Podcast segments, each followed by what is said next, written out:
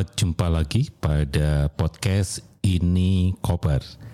Inspirasi untuk komunitas perubahan. Hari ini saya ingin berbagi tentang bagaimana cara kita membuat inovasi sosial. Sebagai pengantar, ide tentang inovasi sosial sebenarnya telah berumur sekitar 30 sampai 40 tahun yang lalu. Saya mengenal dari organisasi Asoka Internasional. Mereka menyebutnya pada saat itu adalah sebagai inovator publik. Kebetulan saya menjadi fellow mereka pada tahun 90 saat saya mempromosikan bagaimana kita bisa meningkatkan kapasitas untuk mempersiapkan diri pada era community forestry.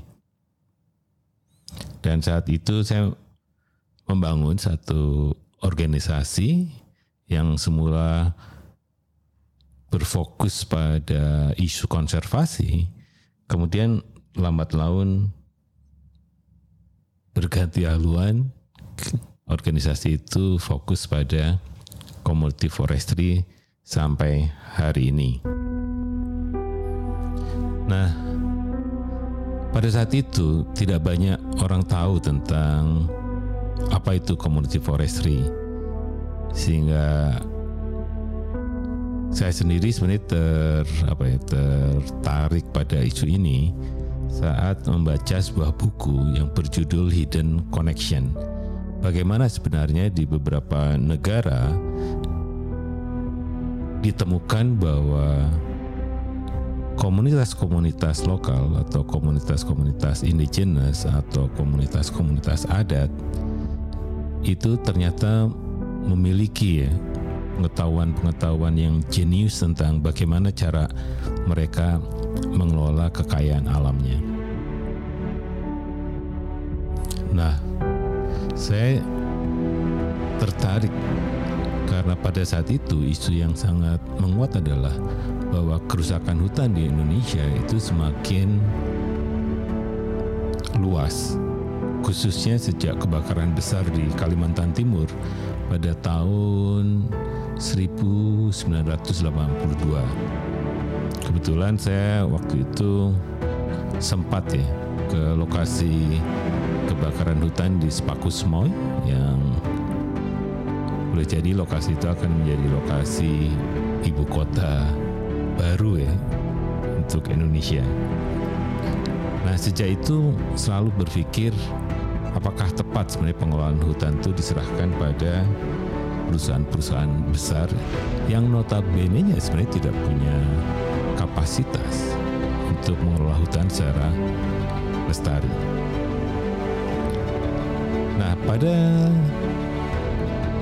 tahun lalu organisasi yang saya pimpin pada tahun 90-an tadi itu bermetamorfosa karena kemudian para aktivisnya kumpul ya kita ngobrol-ngobrol dan sebagainya akhirnya muncul gagasan untuk membangun sekolah social forestry.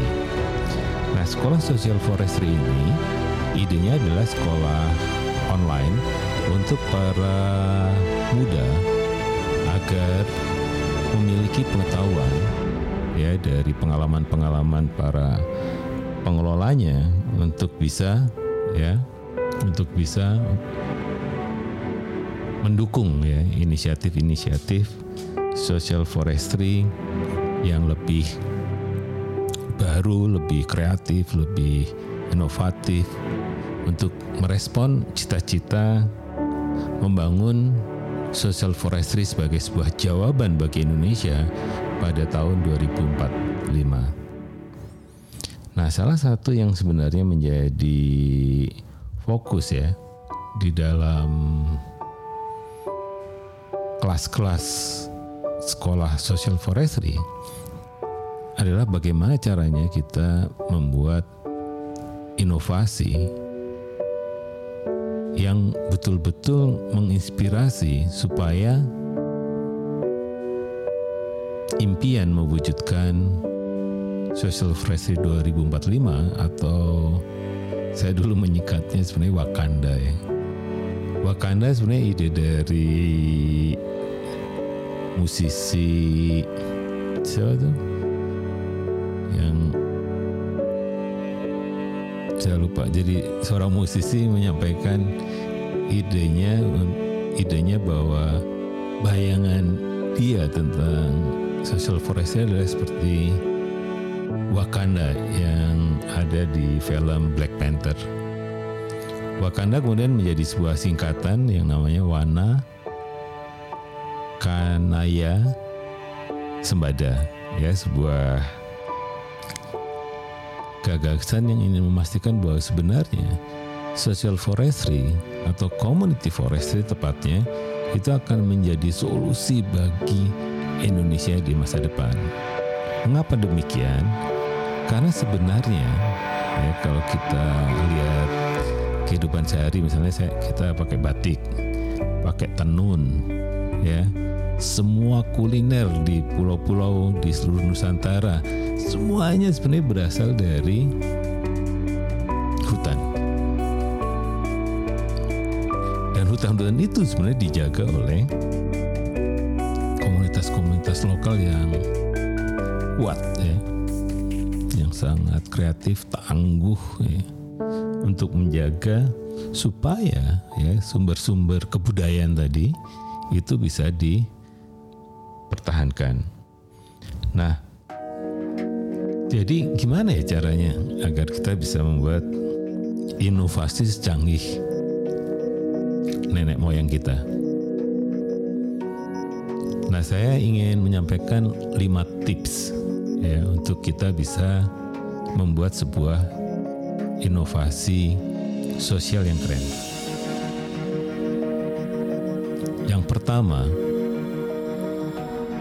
saya menyampaikan bahwa sebuah inovasi sosial itu prasyaratnya harus sesuatu yang berbeda, sesuatu yang baru, sesuatu yang segar.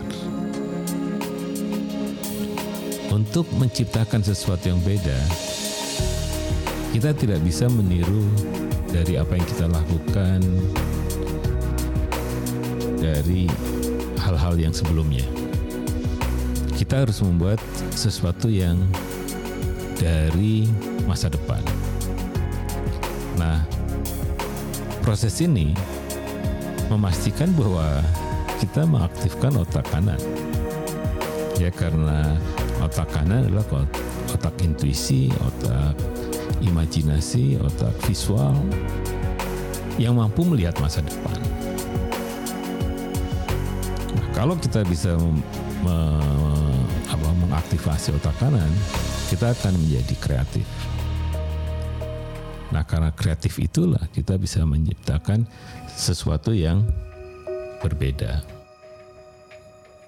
Nah, perbedaan ini penting, ya maksudnya hal yang berbeda itu prasyarat penting. Tetapi yang lebih penting adalah sesuatu yang beda itu diciptakan karena kita punya tujuan-tujuan atau impian-impian baru yang ingin diciptakan. Nah, yang kedua, ya, sebuah inovasi ya bisa dikatakan inovasi itu bila ide kita membuat banyak hal menjadi lebih mudah. Dalam isu community forestry, sesuatu yang lebih mudah ini maksudnya adalah bagaimana supaya komunitas-komunitas itu lebih mudah mencapai impiannya. Nah, itu kita harus banyak ngobrol, berbincang-bincang dengan kelompok-kelompok yang akan menjadi sasaran dari inisiatif kita untuk melihat empati atau peta empati yang kemudian bisa membantu ya kelompok-kelompok komunitas itu menjadi lebih mudah tentunya kita menggunakan satu proses-proses yang partisipatif dan sebisa mungkin juga melakukan yang sering disebut orang sebagai co-creation ya proses kreativitas yang berkolaborasi atau bersama dengan kelompok yang sebenarnya akan melakukannya. Nah, berikutnya inovasi sendiri itu tidak boleh mahal. Agak bertolak belakang ya dengan di sektor industri biasanya inovasi itu sesuatu yang mahal. Boleh jadi investasinya iya ya, investasinya bisa jadi mahal, tetapi pada saat inovasi itu diimplementasikan harus menjadi sesuatu yang murah, bahkan kalau boleh gratis. Nah, kalau inovasi itu mahal, pertama orang pasti tidak tertarik untuk memanfaatkannya gitu, ya. Karena apa yang dilakukan sekarang ya murah gitu kita harus lebih murah dari apa yang dilakukan hari ini. Mulai dari memilih bibit, dari mulai menanam, dari mulai apa mengolah, kemudian mengemas, kemudian memasarkan dan seterusnya harus menjadi sesuatu yang lebih murah. Nah, berikutnya yang penting juga diperhatikan pada saat melakukan inovasi ya kalau tadi ya beda kemudian yang kedua mudah yang ketiga apa tadi murah dan yang keempat sebuah inovasi setidak-tidaknya sesuatu yang bisa membuat orang lebih cepat mencapai tujuannya. Ya tidak terbayang kalau ada inovasi membuat kita lebih lambat mencapai tujuan. Oleh karena itu, penting di di apa diperhatikan bagaimana sebenarnya kita bisa membuat hal-hal itu menjadi lebih cepat. Misalnya ya memotong rantai produksi atau bagaimana eh, apa menyederhanakan proses pada suatu sistem produksi atau sistem perizinan misalnya itu akan menjadi inovasi yang luar biasa karena kemudian semua orang terbantukan bukan hanya komunitas-komunitas di lokal tetapi juga penyelenggara negara tentunya akan lebih lebih lebih bangga atau lebih punya lebih senang juga ya karena proses-prosesnya tidak memakan waktu yang lama ya. Misalnya ada kawan-kawan di pemerintah yang memastikan bahwa perizinan perhutanan sosial itu bisa dilakukan dalam waktu hanya beberapa hari saja karena di masa lalu bisa tiga bulan, enam bulan, ada yang dua tahun, tetapi sebenarnya sistem itu ada. Gitu. Bagaimana membuat proses-proses itu menjadi lebih cepat. Nah, yang kelima sebenarnya ini yang paling sulit. Tetapi inovasi harus di apa, renggangkan, di stretching ya.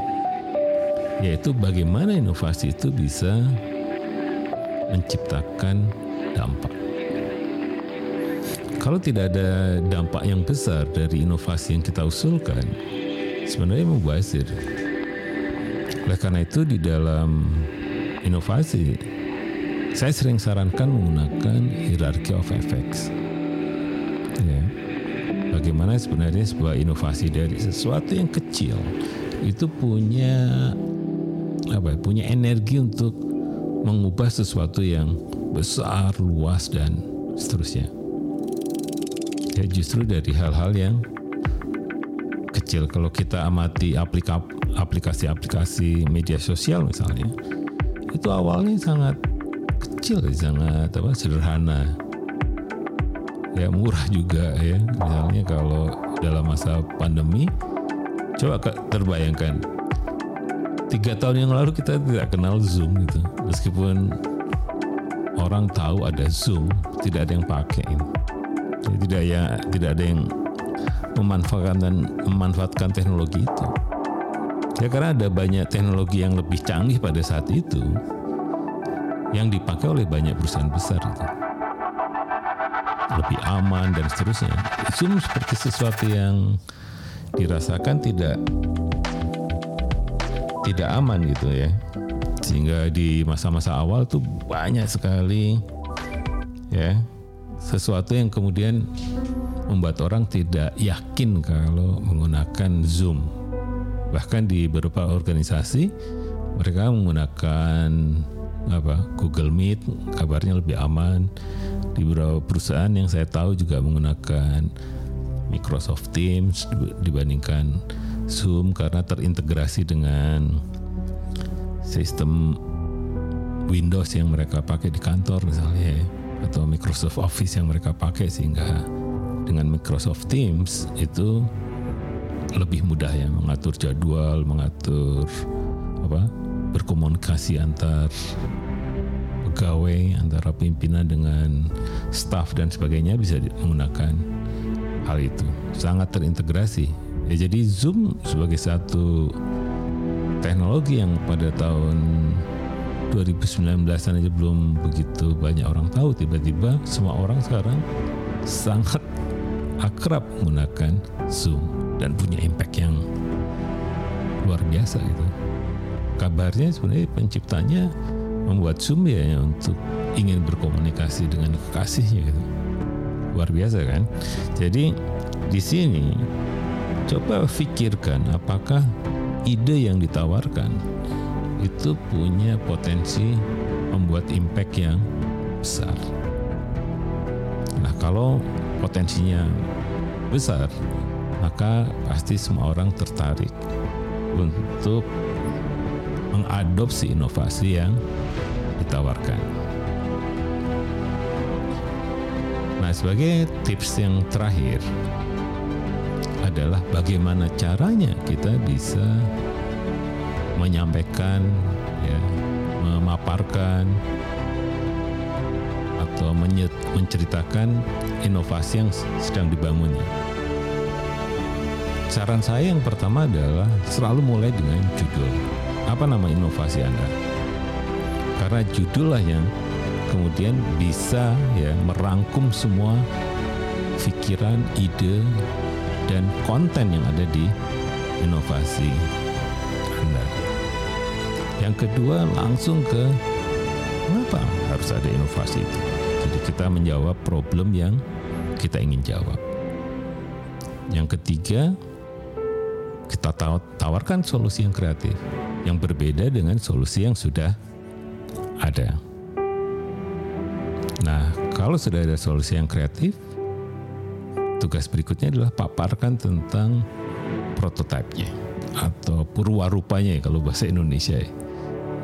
Prototipe itu semacam apa rincian dari apa yang ingin kita tawarkan sebagai solusi. Nah, yang keempat, siapa targetnya dan yang terakhir, apa manfaat dari inovasi yang ditawarkan oleh Anda. Demikian ini koper kali ini.